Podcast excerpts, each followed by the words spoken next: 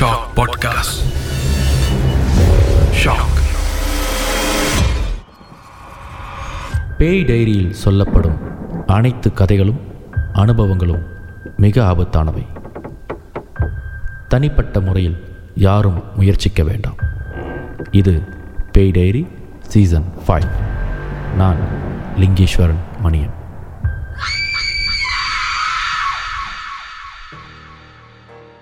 அமானுஷ்யம். பேய் பிடிச்சிருச்சு. சூனியம் வச்சுட்டாங்க. இப்படி பல விஷயங்களை நீங்கள் கேட்டிருப்பீங்க. இந்த சீசன் ஃபைவோட சேர்ந்து கேட்கும் பொழுது நானும் பல தடவை சொல்லியிருப்பேன். ஆனால் வழக்கமாக பேய் பிடிச்சிருச்சு. பில்லி சூனியம் வச்சுட்டாங்க. இப்படி சொல்லும் பொழுது இது எல்லாமே ஒரு மனிதனுக்கு நடக்கிறதா தான் கேட்டிருப்போம் பார்த்துருப்போம் சொல்லியிருப்போம். இந்த சீசன் ஃபைவ்க்காக கதை சேகரிப்பு சம்பவங்களை தேடி பயணிக்கும் பொழுது தாங்கள் செல்லமாக வளர்த்த தங்கள் வீட்டு செல்லப்பிராணி ஒரு நாய்க்கு பில்லி சூனியம் வைத்து அந்த வீட்டில் இருக்கும் குடும்பத்தினரோட சந்தோஷ நிம்மதியை அளிக்கணும் என்பதற்காக செய்யப்பட்ட ஒரு கேவலமான ஒரு சம்பவத்தை அதில் பாதிக்கப்பட்ட ஒருத்தர் பகிர்ந்துகிட்டார். அந்த அனுபவங்களை அவருடைய அனுமதியோடு உங்களோடு நான் பகிர்ந்துக்கிறேன். வழக்கமாக அதாவது நடுத்தர குடும்பத்தினருடைய வாழ்வியல் பார்த்திங்கன்னா ஒரு தாமாண்ட ஒரு ஸ்ட்ரீட் ஒரு லோரம் ஒரே வீடாக இருந்தாலும் ஒரே மாதிரியான வாழ்வியலாக இருந்தாலும் ஒருத்தங்க வீட்டில் ரெண்டு காடி இருக்கும் இன்னொருத்தங்க வீட்டில் ஒரு காடி இருக்கும் ஒருத்தங்க வீட்டில் காடி இருக்காது. ஒருத்தங்க வீட்டில் நல்லா ஃபேன்ஸ் போட்டு கட்டியிருப்பாங்க இன்னொருத்தங்க வீட்டில் வாங்கும்போது எப்படி இருந்துச்சோ அப்படியே தான் இருக்கும். இப்படி ஏதோ ஒரு வகையில் மற்றவர்களோடு பிறருடைய வாழ்க்கை ஏற்றம் இறக்கமாக இருப்பது வழக்கம். இதை ஏற்று கொண்டு வாழ தெரிஞ்சவன் தான் மனுஷன். இல்லை பிறரை விட நாம் நல்லா இருக்கணும். இல்லை பிறரை விட நாம் சலைச்சவர்களாக இருக்கக்கூடாது என்பது தங்களுடைய வாழ்வாதாரத்தை மாற்றிக்கிறது தான் ஒரு திறமசாலி. ஆனால் நான் நல்லா இல்லை அதனால் அடுத்தவனும் நல்லா இருக்கக்கூடாது என்பதை நினைப்பது தான் உண்மையாகவே தீய சக்தி. இந்த எண்ணம் அந்த தீய சக்தி செயல்படும் பொழுது பில்லி சூனியம் செய்வன. இந்த மாதிரியான மற்ற தீய சக்திகளை ஏவி விடுவதற்கு தீய சக்திகளை உள்ளே கொண்டு வரும். ஆக மொத்தம் முதல் பேய் இந்த மனுஷனுக்குள்ளே இருக்கிற பொறாமை வெறுப்பு பழிவாங்கிற உணர்ச்சி இதுதான் முதல் பேய். இந்த பேய் தான் மற்ற பேய் எல்லாத்தையும் கூட்டிகிட்டு வரும். அந்த மாதிரி ஒரு குடும்பத்திற்குள் அவங்களுடைய சந்தோஷத்தை பார்த்து அவங்களுடைய வளர்ச்சியை பார்த்து பொறாமைப்பட்டு அந்த குடும்பத்திற்கு எதையாவது ஏவி விடணும் அப்படின்ற ஒரு கெட்ட எண்ணத்தில் யாரோ அடையாளம் தெரியாத அந்த குடும்பத்தை வட்டாரத்தில் வாழும் ஒரு உறவினர் இல்லை ஒரு நெய்பர் அண்டை வீட்டாராக இருக்கலாம். அவங்க ஏவி விட்டது அந்த குடும்பத்தில் இருக்கிற ஒரு மனுஷனுக்கு இல்லை. அந்த வீட்டில் அவங்க ஆசையாக வளர்த்த ஒரு செல்லப்பிராணி ஒரு நாய். தன்னுடைய வீட்டுக்கு பாதுகாப்பு வேணும்னு சொல்லிட்டு அந்த வீட்டு முதலாளி குட்டியிலேருந்து எடுத்துட்டு வந்து அதுக்கு சாப்பாடு கொடுத்து பால் கொடுத்து குடும்பத்தில் ஒரு பிள்ளை மாதிரி வளர்த்த நாய் ரொம்ப விசுவாசமாக இருந்திருக்கு அந்த குடும்பத்திற்கு. இப்படி விசுவாசமாக இருந்த இந்த நாய் குடும்பத்தை தவிர வேறு யார் வீட்டு முனுக்கு வந்து போனாலும் சரி இல்லை வீட்டை கடந்து போனாலும் சரி தபால்காரர் ஒரு போஸ்ட்மேன் வீட்டுக்கு வந்தால் கூட கத்தி ஆர்ப்பரிச்சுக்கிட்டு இப்படி இருந்திருக்கிற ஒரு நாய் அந்த வீட்டுக்கு ஒரு முழு பாதுகாப்பு தான் தான் நினச்சிக்கிட்டு வாழ்கிற ஒரு நன்றி உள்ள ஜீவன். இந்த நாய் வந்து எப்போ பார்த்தாலும் குலைச்சிக்கிட்டே இருக்குது இந்த நாய் சத்தம் போட்டுக்கிட்டே இருக்குது இதனால் எனக்கு நிம்மதி இல்லை. அந்த வீட்டு பக்கத்து கூட போக முடியல. இன்னமும் அது அவங்க ரோடு மாதிரி அந்த நாய் குறைச்சி ஆர்ப்பாட்டம் பண்ணுது. இத்தனைக்கு நம்ம அதை தொந்தரவு பண்ணலை. அப்படின்ற பல காரணங்களோடு சுற்றி இருக்கிறவங்க வந்து பேசியிருக்காங்க இவங்களும் அண்டை வீட்டாளரோட எந்த ஒரு பகையும் இருக்கக்கூடாது என்பதற்காக அந்த நாயை ஏசுறது சில நேரத்தில் அடிக்கிறது இந்த மாதிரி அந்த நாய்க்கு சில துன்பங்களை கொடுத்துருந்துருக்காங்க. இப்படி இருந்த காலகட்டத்தில் இன்ற வரை யாருன்னு கூட தெரிலங்க அப்படின்னு சொன்னாங்க.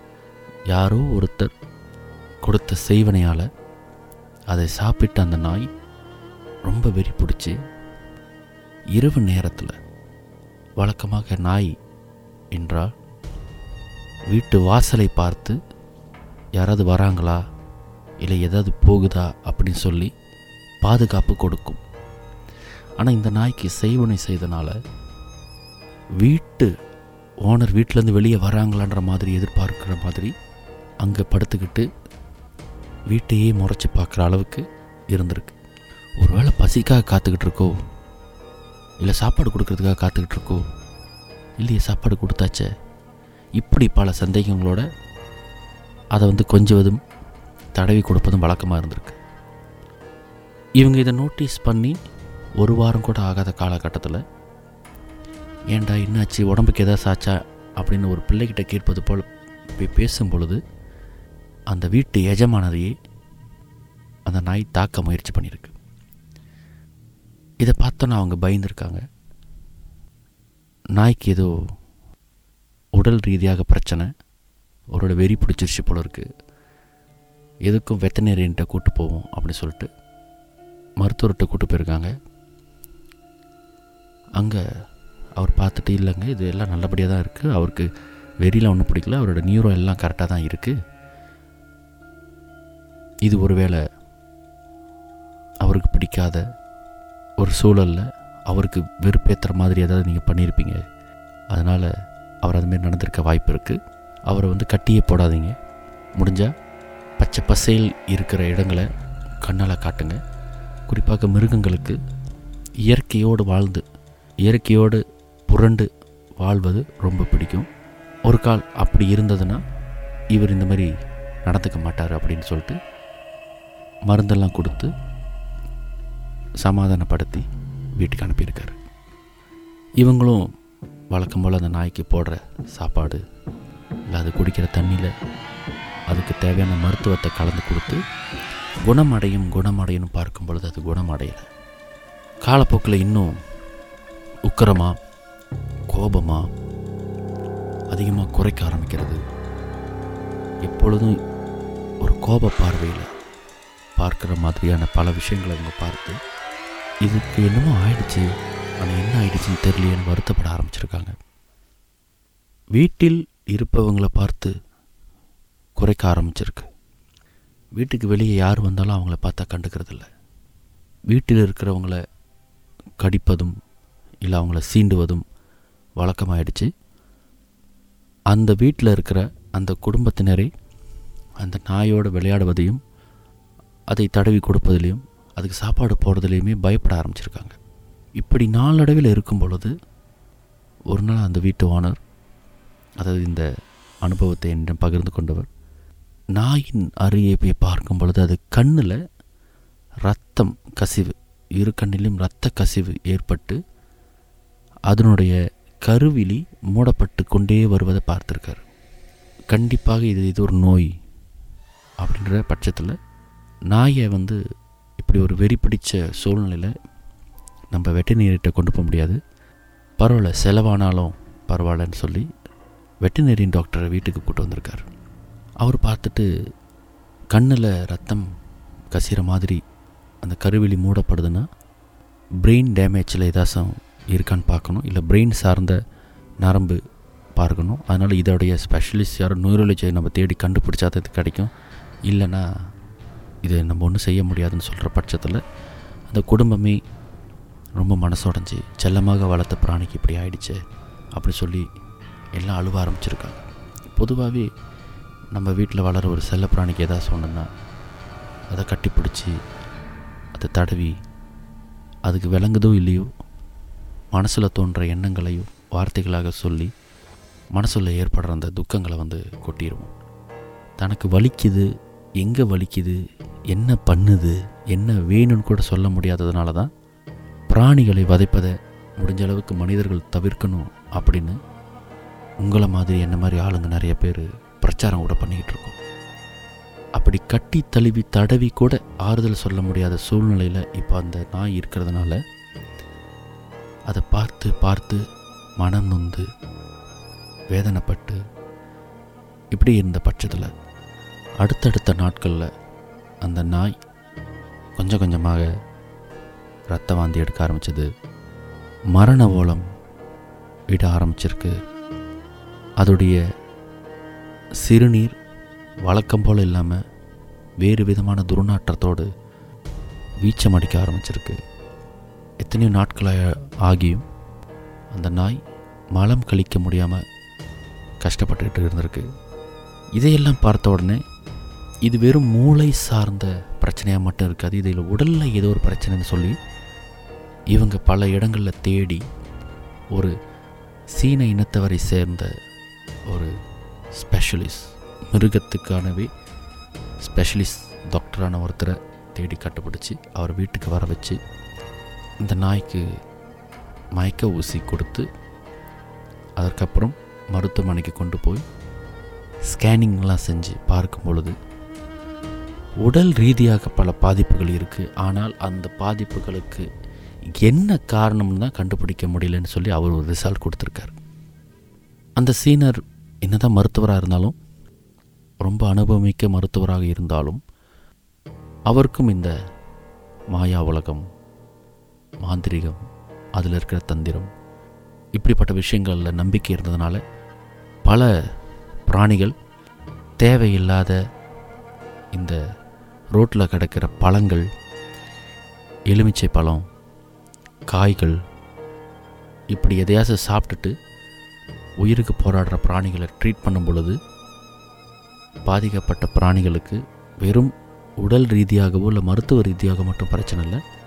சில வேலைகளில் வீட்டுக்கு ஒருத்தவங்க வந்தாங்கன்னா திருஷ்டி சுற்றி போடுறாங்களே அந்த தண்ணியை நக்கி இருந்தாலோ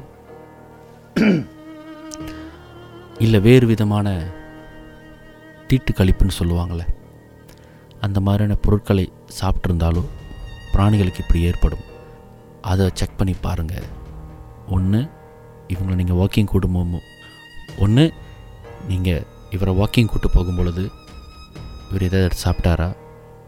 அல்லது யாராவது ஏதாவது ஊட்டுனாங்களான்னு முதல் செக் பண்ணுங்கள் ஏன்னா இவர் உடலில் பாதிப்பு இருக்குது ஆனால் பாதிப்புக்கான அறிகுறி காரணம் தெரியல.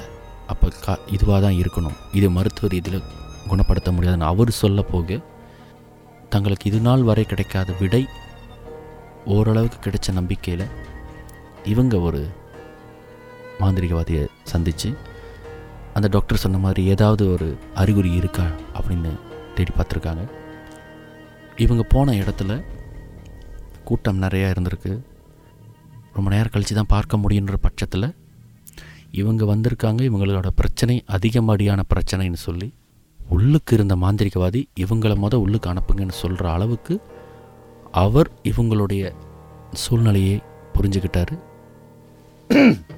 இன்னும் பர்டிகுலராக சொல்லணும்னா இவங்களுடைய வைப்ஸ் அவுரா ரொம்ப நெகட்டிவானதை உள்ளுக்கு இருக்கிற அவரால் தெரிஞ்சிருக்க முடிஞ்சது.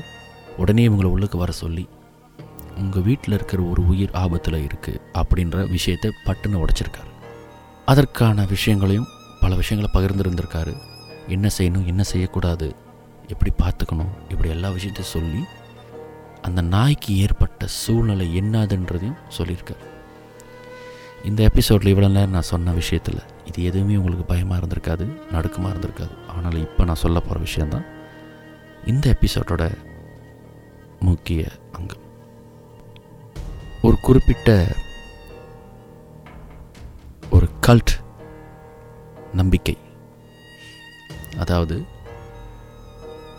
மதங்கள் மறுத்த அது எந்த மதமாக இருக்கட்டும் இன்றைக்கு உலகத்தில் தலையாய மதங்களாக இருக்கக்கூடிய இந்து மதம் புத்திஸ் கிறிஸ்டியானிட்டி இஸ்லாம். இது மாதிரியான முதன்மை மதங்கள் மறுத்த ஒரு சில கல்ட் நம்பிக்கைகள். அதில் ஒரு வழிபாடு மிருகங்களை அதனுடைய இரத்தத்தை அதனுடைய சதையை கிழித்து தின்னும் ஒரு துஷ்ட தேவதையுடைய வழிபாடு. அது எந்த தேவதை அது எந்த நம்பிக்கை கீழ் வருகிறது அப்படின்றத நான் சொல்ல மறுக்கிறேன். காரணம் அது நமக்கு இதில் தேவையில்லை. அதனால் தேவையில்லாத சர்ச்சைகள் வரும். ஆனால் அப்படிப்பட்ட ஒரு துஷ்ட தேவதை வழிபாடு இன்னும் சில பேர் தங்களுடைய சுயநலத்துக்காகவும் தங்களுடைய எதிரின்னு சொல்லப்படுற ஒருத்தவங்களுடைய வாழ்வாதாரத்தை அழிக்கிறதுக்காகவும் அந்த தேவதையை வணங்கிக்கிட்டு வராங்க. அந்த தேவதைக்கு தேவையானதெல்லாம் கொடுத்துட்டு வராங்க. இவங்க அந்த தேவதையை கவனி கவனிப்பதனால அந்த தேவதையும் இவங்க கேட்குறது எல்லாத்தையும் செய்யும். பாரபட்சம் பார்க்காம கருணை உள்ளம் இல்லாமல் இந்த மிருகத்துடைய ரத்தத்தை உறிந்து அதை ருசிக்கிற அந்த தேவதையை அந்த துஷ்ட தேவதையை இந்த நாயின் மேல் ஏவி விட்டு இந்த நாயுடைய பிறவி குணாதிசயங்கள் அந்த நாய் மறந்து அதாவது நாயின் சொன்னாலே நன்றி. அதோடைய குணாதிசயத்தை அதை மறந்து தங்கள் வீட்டில் இருக்கிறவங்களையே அது கடித்து துன்புறுத்தணும் வேதனைப்படுத்தி பார்க்கணுன்ற அந்த குணாதிசயங்களுக்கு தயாராகி கொஞ்சம் கொஞ்சமாக தன்னுடைய நிலை மறந்து நோய்வாய்ப்பட்டு தன்னுடைய உடம்புல இருக்கிற ரத்தம் சுண்டி இறக்கிற மாதிரி அந்த எதிரி இவங்க வீட்டுக்கு ஏவி விட்டுருக்காங்க.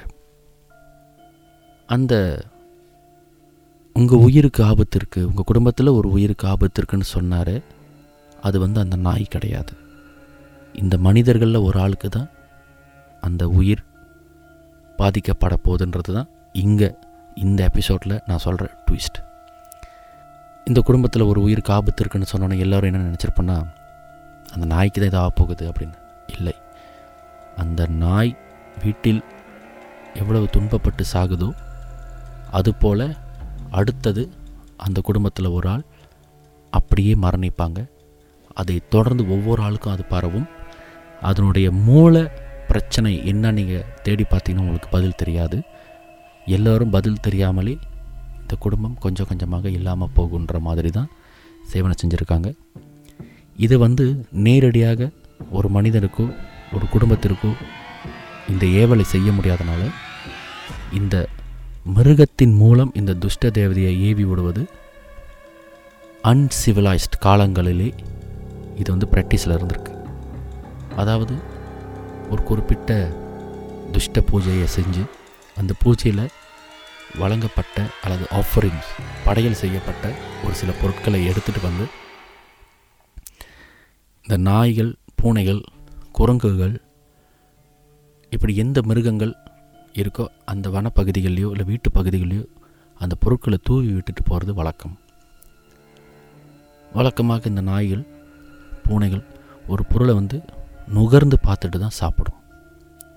ஆனால் இந்த மாதிரியான ஏவல் பொருட்களை சில பிராணிகளால் அடையாளம் பார்க்க முடியாது. அதாவது நுகர்ந்து அதால் கண்டுபிடிக்க முடியாது இந்த பொருள் சாப்பிடக்கூடாது அப்படின்பது. அப்படி இந்த நாய்க்கு வந்து துஷ்ட தேவியோடைய பூஜையில் படையில் செய்யப்பட்ட பொருட்களை கொடுத்து அந்த நாய்க்கு இப்படி ஒரு சூழ்நிலை ஏற்படுத்தியிருக்காங்க. இதனால் அந்த நாய் அந்த வீட்டுக்குள்ளே இருக்கிறவங்களை துன்புறுத்தும். அந்த நாய் எப்படி துன்பப்பட்டு சாகுதோ அதுபோல் அந்த குடும்பத்தில் ரேண்டம்லி யாராச ஒரு ஆள் அந்த மாதிரி மரணிக்கணும் என்பது தான் அந்த ஏவல். இதை தெரிஞ்சிட்ட பிறகு அவங்க வீட்டுக்கு வந்து அவர் சொன்ன மாதிரி அந்த நாய்க்கு சில விஷயங்களை குணப்படுத்துறதுக்காக செய்யும் பொழுது அது ரொம்ப லேட் ஆகிடுச்சு அதனால் அந்த நாய் காப்பாற்ற முடியாமல் போய்